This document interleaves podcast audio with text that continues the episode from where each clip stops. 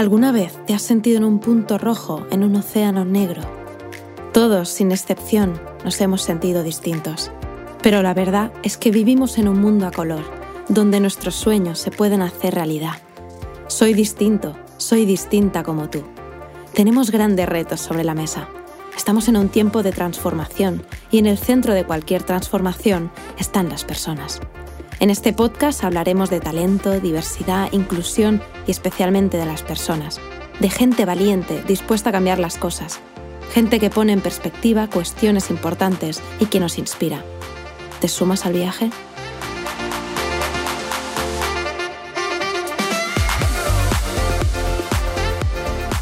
Hola Pablo, bienvenido. ¿Qué tal, Ainhoa? Muchísimas gracias por la invitación. Gracias a ti por, por, estar aquí. Es un placer para nosotros contar con Pablo en este primer podcast de lo que nosotros hemos llamado una serie, que es un punto rojo sobre un océano negro. Así que nada, es un placer contar con Pablo, persona que conocemos muy bien. Entonces, Pablo González Ruiz de la Torre, que lo tengo que decir todo, es un sevillano que vive en Madrid ya desde hace muchísimos años y es CEO y fundador del ecosistema internacional de talento joven Tribu, una compañía que creó con tan solo 19 años.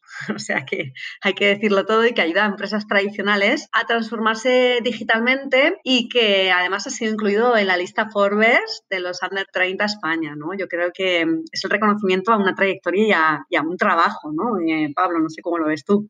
Bueno, la verdad que, como bien dices, es un, reconocimiento a, todo el trabajo, porque no deja de ser eso, trabajo, esfuerzo y mucha determinación, no solo la mía, sino por supuesto la de mi equipo y la de toda la gente que, bueno, que ha sido parte de esta aventura, porque es un proceso, ¿no? Y un camino compartido. Y la verdad que, bueno, pues una tremenda emoción, muchísimo agradecimiento por ese reconocimiento y por todas las cosas que al final en el día a día nos pasan, pero repito, no deja de ser algo que, que reconoce, ¿no? La labor tanto, por supuesto, mía, pero sobre todo del equipo y de la gente que vive con nosotros el día a día. La verdad es que yo creo que tienes que sentirte súper orgulloso, ¿no? Porque también has sido elegido como en 2017, ¿no? Como uno de los 32 líderes internacionales emergentes menores de 25 años por la red mundial, ¿no? De Eisenhower Fellowship.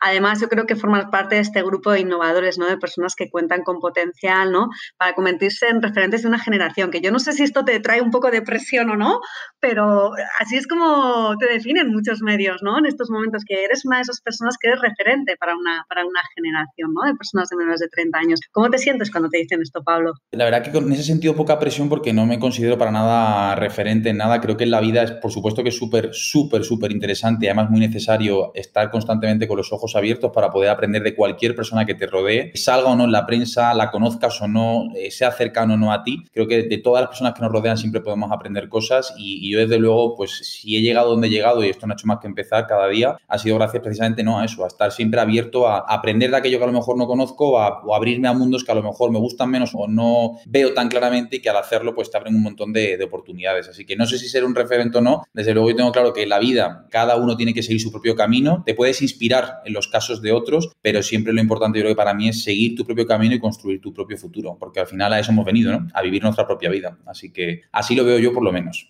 bueno, un mensaje yo creo que, que, sirve para lo profesional y para lo personal, ¿no? Y hemos hablado del Pablo profesional, ¿no? Pero para que te conozcan un poquito más, vamos a la parte que quizá puedes sorprender. Si tuvieras que elegir una palabra, tu favorita, ¿qué palabra dirías?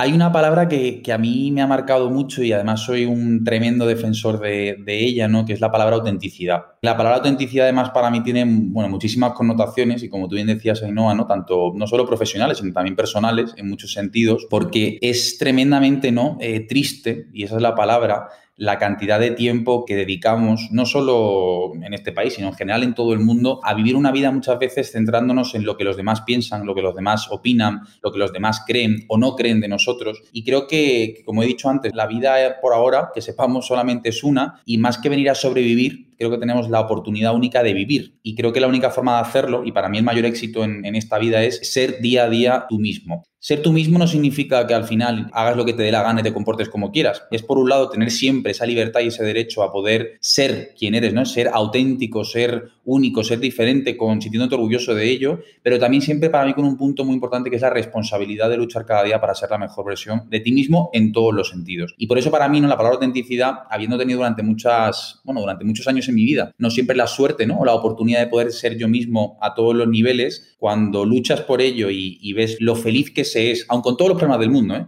pero lo feliz que es uno cuando puede ser uno mismo, para mí eso es clave. Y por eso tengo, esa palabra para mí significa tanto, porque es una lucha personal para conmigo en mi vida, pero también para poder intentar ayudar un poco ¿no? a la gente que me rodea a ser cada día un poquito mejor, siendo siempre nosotros mismos. Con lo cual, autenticidad sin duda alguna. Los que te conocemos bien sabemos que esa palabra tiene detrás muchas cosas, Pablo, porque has sido una persona rompedora en muchos aspectos profesionales y personales de, tu vida, ¿no? Y que te hacen así tan, tan admirable por esto, ¿no? Una red social que, o una cuenta que tú veas, ¿no? Cada día y que te inspire. Pues mira, fíjate, más que uno te voy a decir dos, por, ser un poco, por, llevarte a la contraria. La primera, LinkedIn es una plataforma que la verdad que yo utilizo mucho y se ha convertido, fíjate, casi como un poco mi, aglutinador de noticias. Aparentemente no, puede parecer que es una plataforma en la que vas a buscar trabajo o conocer gente y para mí se ha convertido en ese sitio en el que voy cada día para de alguna forma conocer lo último que está pasando relacionado no con el mundo en el que, en el que me muevo, por un lado, y por otro, que me ayuda también muchísimo, ahora que se habla, mucho del tema de la desconexión digital, Instagram, porque me saca completamente de lo que es mi día a día, me ayuda a bajar un poco al, ¿no? al terreno, ¿no? al fango y muchas veces incluso divertirme con tonterías, ¿no? con memes o lo que sea, que hacen que te abstraigas un poco de la locura frenética en,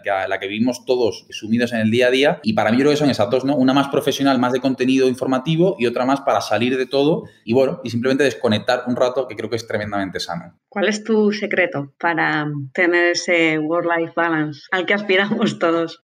Pues es una muy buena pregunta. Yo creo que, fíjate, que es un proceso constante porque también depende mucho del momento vital en el que estés, ¿no? No es lo mismo compaginar vida personal profesional cuando estás en una relación, cuando no, cuando estás en un pico, a lo mejor momentos determinados más complicados en tu carrera profesional o no. Yo lo que intento sobre todo es dar lo mejor de mí en el momento en el que esté. Al final, si estoy con mi gente, dar lo mejor en ese momento con mi gente. Si estoy con mis amigos, con mis amigos, con mi familia, con mi familia. Si estoy en el trabajo, dar el 200%, pero siempre dedicando tiempo, ¿no? A cada uno de esos bloques. Creo que lo importante es entender que la vida no es una sola cosa, sino que es una tarta, ¿no? Con muchos pedazos y en la medida en la que dediquemos tiempo de calidad, que no tiempo a secas, sino de calidad a cada uno de esos momentos, sabiendo que habrá días o semanas que quizás nos toque estar más pendiente del trabajo por las razones que sean o de la familia por otras razones, pero dedicar tiempo de calidad y acabar el año haciendo un poco un cómputo y decir, oye, ¿realmente lo que me importa en la vida, lo que para mí es importante, le he dedicado tiempo? Sí, no, y sobre eso mejorar para el año que viene. Pero es eso, tiempo de calidad, que no es fácil, pero creo que si vas intentando semana a semana hacerlo, es factible. Y por último, ¿qué consejo le dirías a, le darías a alguien que va a empezar ¿no? a, trabajar? Imagínate cuando tú, cuando tú eras más joven, aunque eres joven, pero cuando empezaste, ¿qué consejo le darías a una persona que va a empezar en el mundo profesional?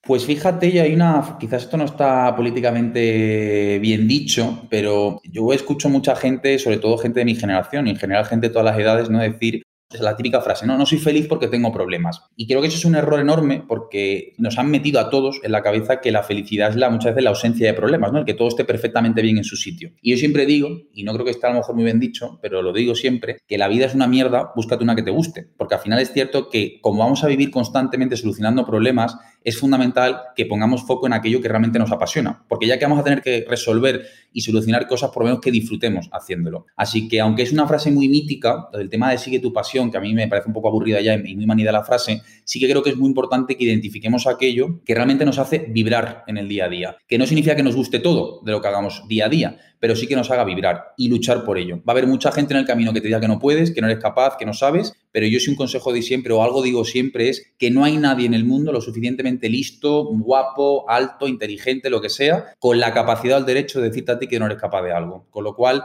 da igual lo que te digan, si estás totalmente claro ¿no? y, tienes esa determinación por luchar por tus sueños, yo creo que difícilmente alguien te puede parar si tú lo tienes claro. Mm, muy buen, muy buen consejo, muy vinculado a la parte de autenticidad también, ¿no? Esto que está totalmente unido.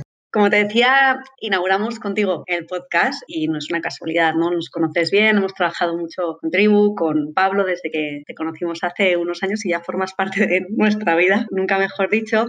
Y mm, el punto rojo en un océano negro nació de una chica que se incorporó a Snyder hace unos años y se encontró en un mundo de hombres. Y en una reunión en el 2007 en la que ella era la única chica con más de 100, 100 hombres en la sala. Y del shock que le produjo ver todos con traje, con corbata. Y por eso viene el punto rojo, ¿no? Es como lo diferente, ¿no? Dentro de una marea negra, ¿no? Y, me impresionó muchísimo esa sensación que sentí, ¿no? Eh, cuando yo venía pues de otra compañía, en un ambiente completamente diferente, había crecido ya en entornos totalmente diversos y, bueno, para mí fue como un shock, ¿no? Y por eso es el punto rojo sobre un océano negro y yo creo que el motivo del podcast es porque vivimos tiempos que todo está cambiando muchísimo, con retos impresionantes, ¿no? Eh, todo lo que tiene que ver con sostenibilidad, con transformación digital, con inteligencia artificial. Y no es que antes no estuviera cambiando, pero yo creo que probablemente el COVID lo que ha hecho ha sido ser un acelerador entrenador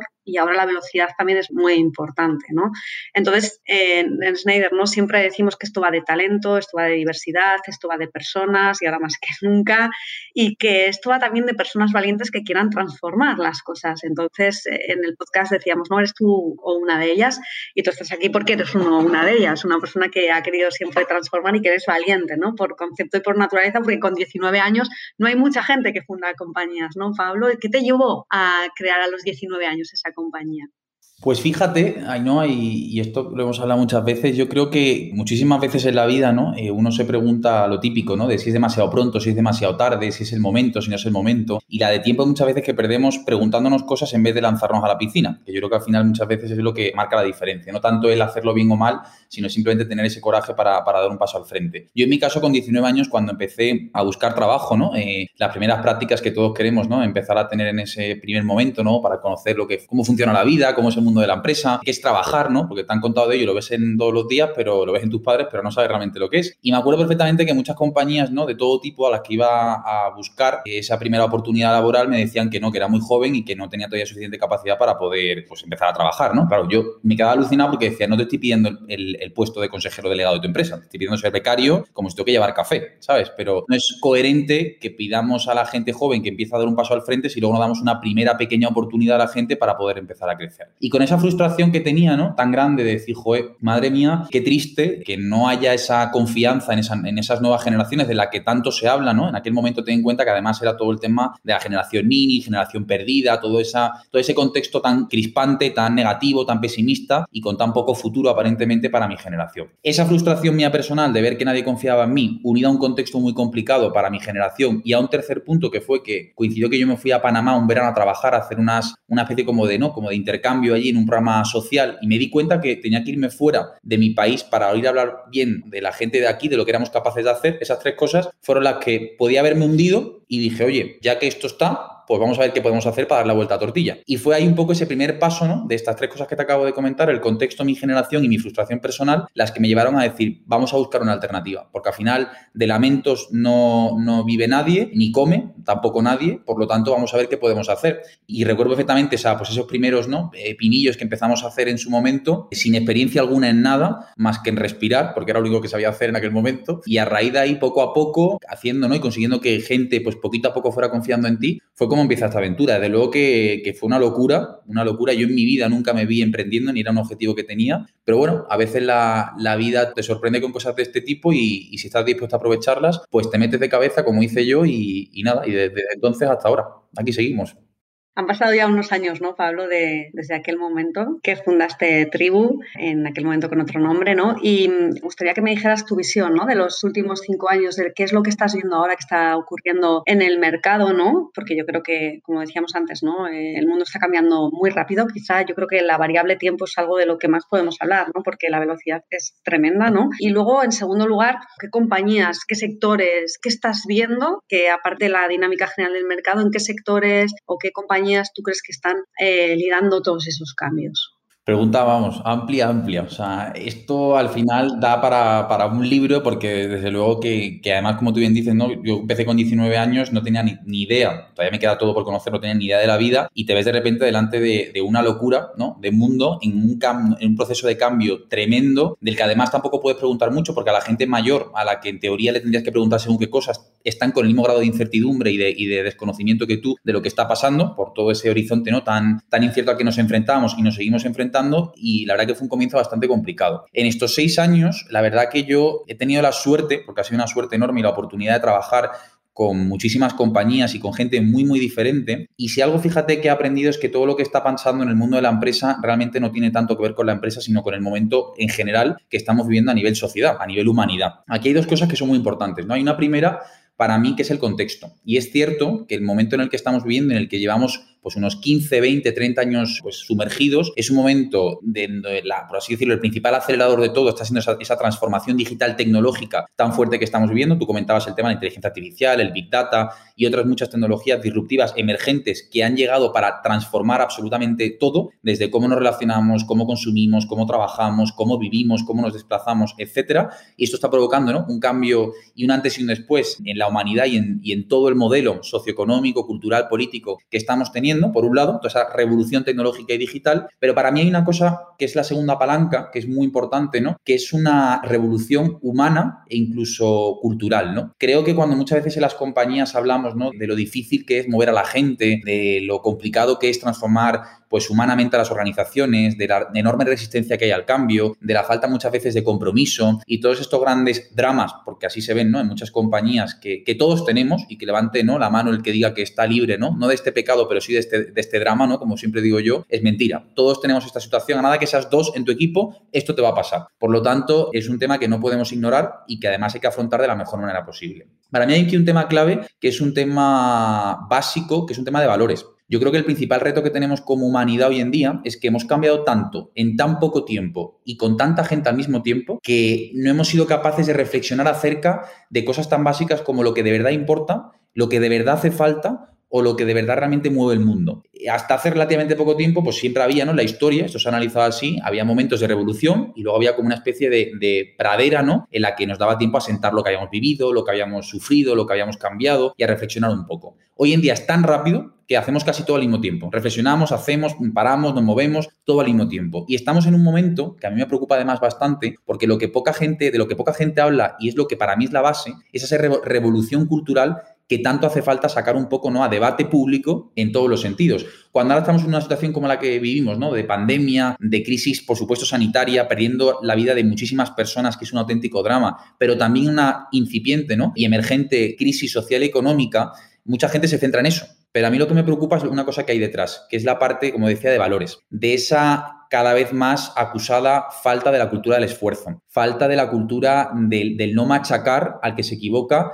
sino al que realmente apoyar al que realmente está dispuesto a aprender, del pensar y el entender que las cosas en la vida llevan tiempo, que uno no entra a una compañía un viernes siendo becario y el lunes ya puede ser feo. Las cosas llevan tiempo y no pasa nada. Hemos perdido, sobre todo mi generación, que hemos crecido con todo a golpe de clic, se nos ha olvidado que la vida es un proceso y que no hay que tener todo para ayer y esto creo que es muy importante, ¿no? Yo creo que no hay mejor herramienta, esto siempre lo digo yo, en todos lados, y se ha demostrado así a lo largo de toda la historia de la humanidad, la mejor herramienta que tiene una sociedad para vencer una crisis no son, en este caso, ni las vacunas, ni las ventajas fiscales, ni la creación de empleo, que también, sino los valores. Para mí yo creo que las grandes crisis en la historia de la humanidad se combaten con valores, con esfuerzo, con trabajo en equipo, con capacidad de colaboración, con humildad, con empatía. Para mí esas son las mejores vacunas que nos van a permitir como empresas, como sociedad, como profesionales y como planeta en su más amplio sentido, ¿no? Salir adelante de toda esta locura en la que estamos viviendo. La COVID no deja de ser un despertador que nadie nunca puso en el móvil y que de repente ha sonado, que por mucho que intentemos apagarlo sigue sonando y que lo que están intentando de alguna manera es, a golpe de dolor y de mucho sacrificio, recordarnos que la vida es una, que por mucho que nos digan que estamos en compañías que no cambian, los que tenemos que cambiar somos nosotros para que en las compañías en las que trabajemos puedan cambiar, que las organizaciones no dejan de ser la suma de una serie de personas con todas sus, sus virtudes, ¿no? Pero también con todas sus limitaciones o cosas por aprender y que por lo tanto una sociedad en la que las cosas van tan rápido, todo depende de cada uno de nosotros. Es fácil echar las culpas a los demás, es fácil pensar que tu jefe el día que ya no esté podrás tú cambiar o que el año que viene seguramente será mejor para poder innovar en aquello que llevas esperando hacerlo durante los últimos años. El día que empecemos a mirar qué podemos hacer nosotros, no como un acto de egoísmo, sino como un acto de responsabilidad que esto es importante. Muchas veces decimos, no, joder, no pienses en ti, piensa en tu compañía. Es que no hay mejor forma de pensar en tu compañía que pensar en qué puedas hacer tú. Que tú dices, qué egoísta. No, no, es que es responsable, que es muy diferente. Por lo tanto, yo creo que ese es el gran reto al que nos enfrentamos. ¿Cómo somos capaces de compaginar una transformación cultural humana como la que estamos viviendo, que solo se combate con valores, como los que comentaba antes, con una revolución socioeconómica, cultural, política y, por supuesto también económica a todos los niveles que está provocando una revolución tremenda, ¿no? Esto, a tu segunda pregunta, ¿no? Que decías, ¿y cómo esto afecta a todo tipo de sectores? Pues como decía antes, ¿no? Se está cambiando de la noche a la mañana tremendos hábitos como la propia forma que tenemos en un país como el nuestro, que somos muy de, de vivirnos, ¿no? Y de compartir el día a día, pues el, cómo nos relacionamos, el cómo nos comportamos, el cómo incluso nos tocamos o, esa parte no más humana, más cercana, está cambiando. Y veremos a ver hasta qué punto va a cambiar, ¿no? Eh, de forma radical o no. Lo que está claro es que esta revolución no es de un sector, esto no es un tema de la industria de la tecnología, esto es una, transformación 360 y que por suerte o por desgracia, cuando hablamos muchas veces de los grandes cambios que tienen las compañías ¿no? a nivel cultural organizacional y que las funciones de recursos humanos juegan un papel clave, aquí ya no va de cuánta gente tienes, de en qué sector estás o desde qué oficina operas, sino de cómo de fuerte tú estás a nivel cultural, cómo de unida tienes a la gente y sobre todo cómo de convencida y, aliada de la causa común que nos mueve tienes a tus equipos. Para mí ese es el punto diferencial. Y de hecho, y acabo ya, fíjate que para mí la gran diferencia de esta crisis versus la crisis desde 2008 es que en aquella la principal palanca que tenían las compañías para salir adelante era su solvencia económica y en esta también lo era, pero para mí la más importante ha sido el arraigo cultural, la conexión con el propósito y la convicción de remar más que nunca que han tenido las compañías para salir adelante, al margen de lo que facturaras, de lo importante que fueras o del tamaño de la marca que tuvieras como organización. Para mí ese ha sido el gran eje diferenciador hoy en día ante una situación como la que vivimos. Totalmente de acuerdo, Pablo, con, lo que comentas. Yo creo que mm, esta situación lo que nos ha puesto mm, de manifiesto más que nunca, que transformación va ligada a acción y eso va de personas, que las personas están en el centro de todo y que cuando hablamos de estrategia, para mí la estrategia son las personas. Todos los habilitadores tecnológicos no dejan de eso, más que habilitadores tecnológicos, que al final depende de que las personas eh, nos movamos y me parece importantísimo lo que has hecho por resaltar cultura, ¿no? Cultura y liderazgo son dos caras de una misma, de una misma moneda y la importancia de, los valores, ¿no? Yo creo que este mundo en el que vivimos pone el acento muchísimo en toda la parte humana, ¿no? De quién, quién, quién mueve las organizaciones, ¿no? Porque al final es lo único que hace diferente las organizaciones. Al final todas trabajamos con procesos, sistemas, eh, tecnologías similares y lo que marca la diferencia es si en tu organización esté Pablo o no, ¿vale? Eh, por, por, porque nos hagamos una idea. Volviendo a lo que decías, Antes eh, lo has mencionado varias veces, el tema del propósito. Yo recuerdo que hace unos años el proceso como de selección, de incorporación a una compañía era bastante unilateral, ¿no? Tú lo decías muy bien, las compañías te ofrecían esto y tú les decías, no, y son ellos los que elegían o no, ¿no? Yo creo que ahora este proceso pasa porque también los candidatos elijan a qué tipo de compañías quieren ir y la vinculación con ese propósito toma un papel muy relevante, ¿no? Eh, ¿qué, ¿Qué opinas de esto, Pablo?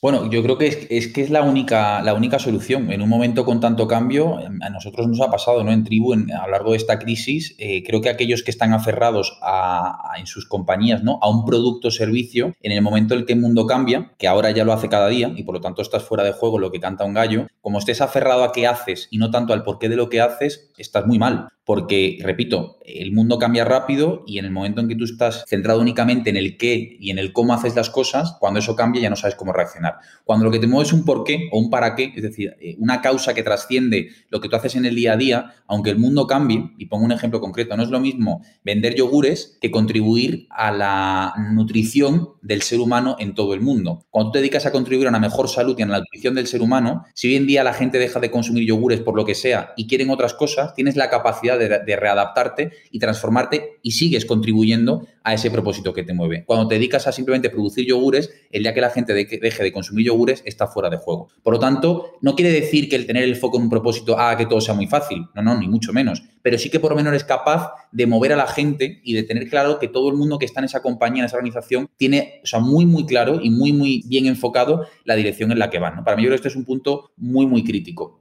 Eh, además, aquí hay un punto que para mí siempre, siempre lo digo, ¿no? que creo que es fundamental. Cuando muchas veces hablamos del alma de las compañías, ¿no? que como bien decías tú antes, no dejan de ser y son las personas en el día a día, creo que también hay un papel muy, muy crítico que juega el liderazgo, no solo por un tema de predicar con el ejemplo, que al final creo que es lo mínimo que podemos hacer, eh, siendo ¿no? y teniendo esa responsabilidad para con la gente que nos rodea, sino también un tema de, de humildad, ¿no? que yo creo que es una cosa que muchas veces nos da miedo y que además no nos estará pasando también a ti, pero a mí por lo menos esta pandemia me ha ayudado mucho en todo este proceso de reflexión cultural, incluso vital muchas veces, ¿no? esta reflexión que nos gusta tanto hacer, a, darme cuenta de, la vulnerabilidad del ser humano, que creo que es la base de cualquier cultura corporativa, el reconocernos y reconocer que no pasa nada por no tener todas las respuestas. El verdadero problema no es no saber algo, sino no estar dispuesto a hacerte cualquier pregunta. Ese es el verdadero problema que no pasa nada por no estar todos los días aquí arriba, que la felicidad no es estar todo el día sonriendo, sino tener claro que aunque haya días malos y días buenos,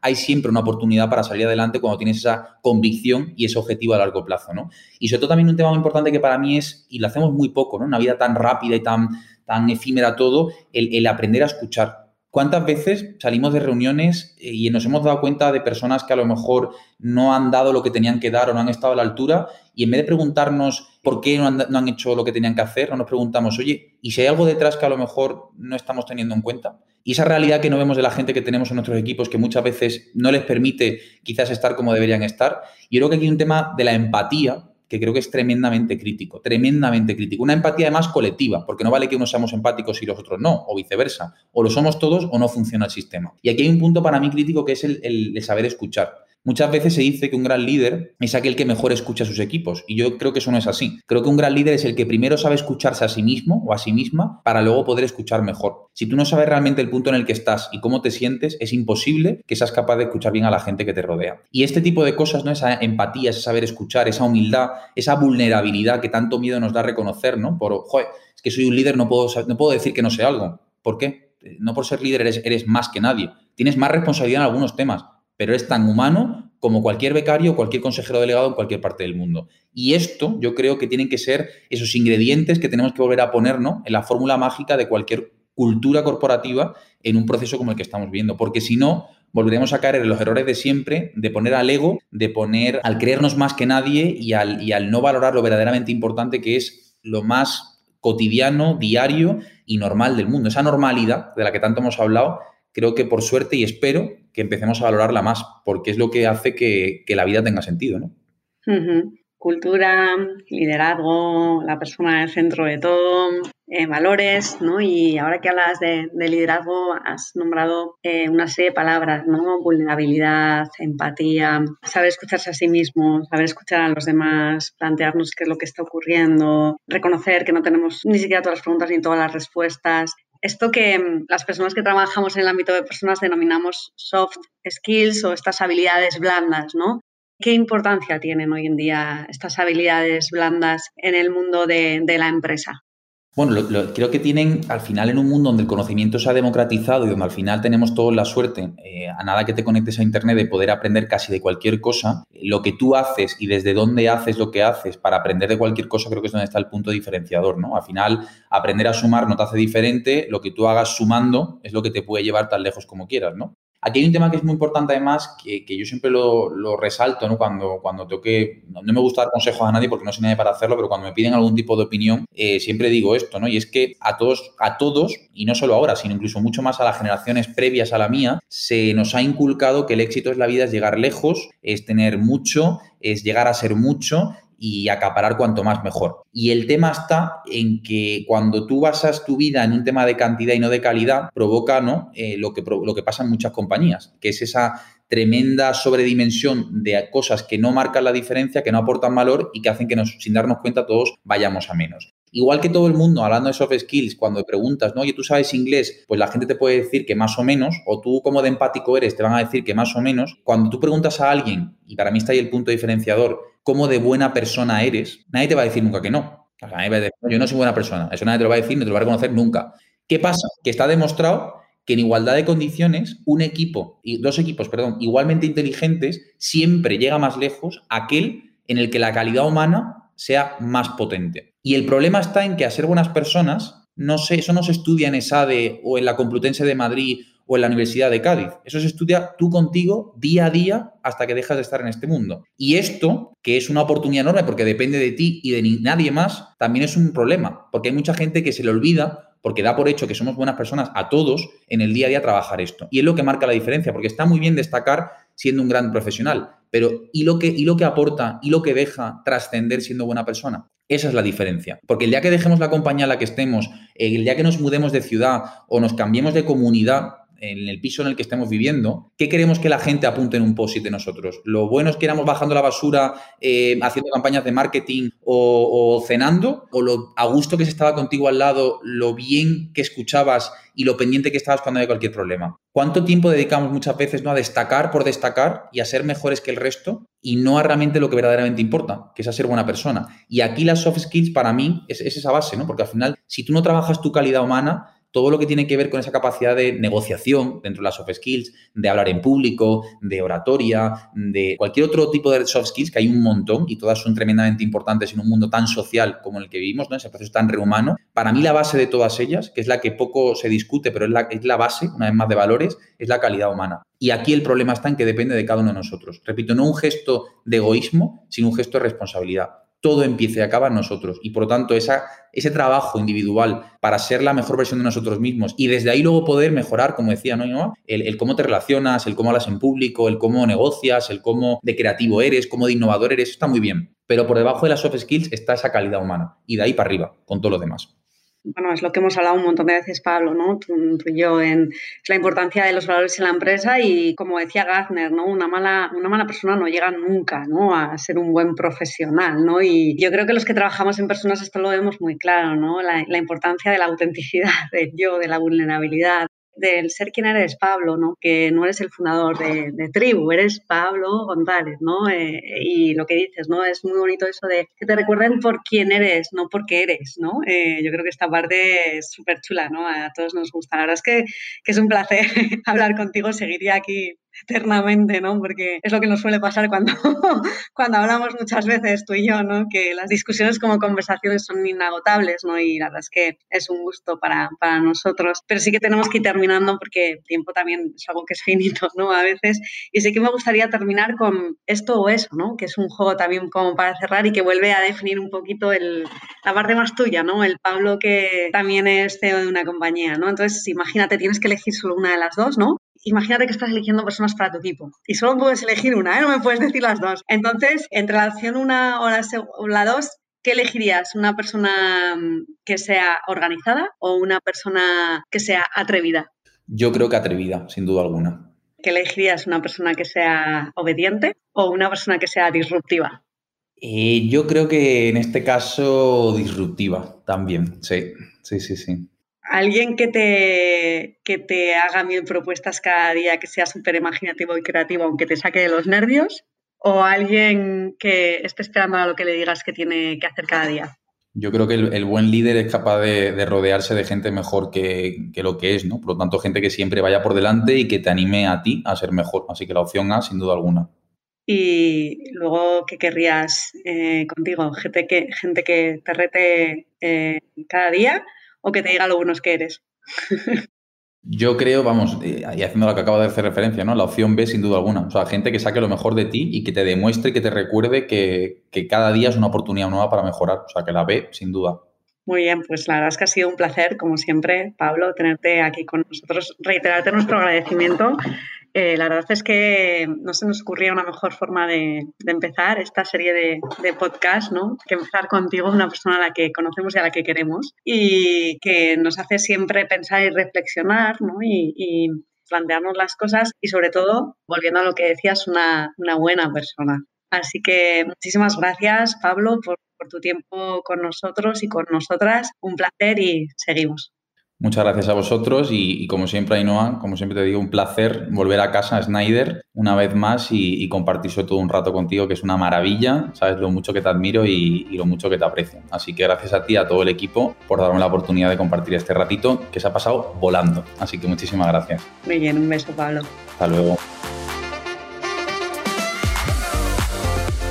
Gracias por escuchar el primer episodio de El punto rojo en el Océano Negro un podcast de Schneider Electric dedicado a hablar de talento, diversidad, inclusión y especialmente de las personas, de gente valiente dispuesta a cambiar las cosas, gente que pone en perspectiva cuestiones importantes y que nos inspira. Te esperamos en el siguiente episodio.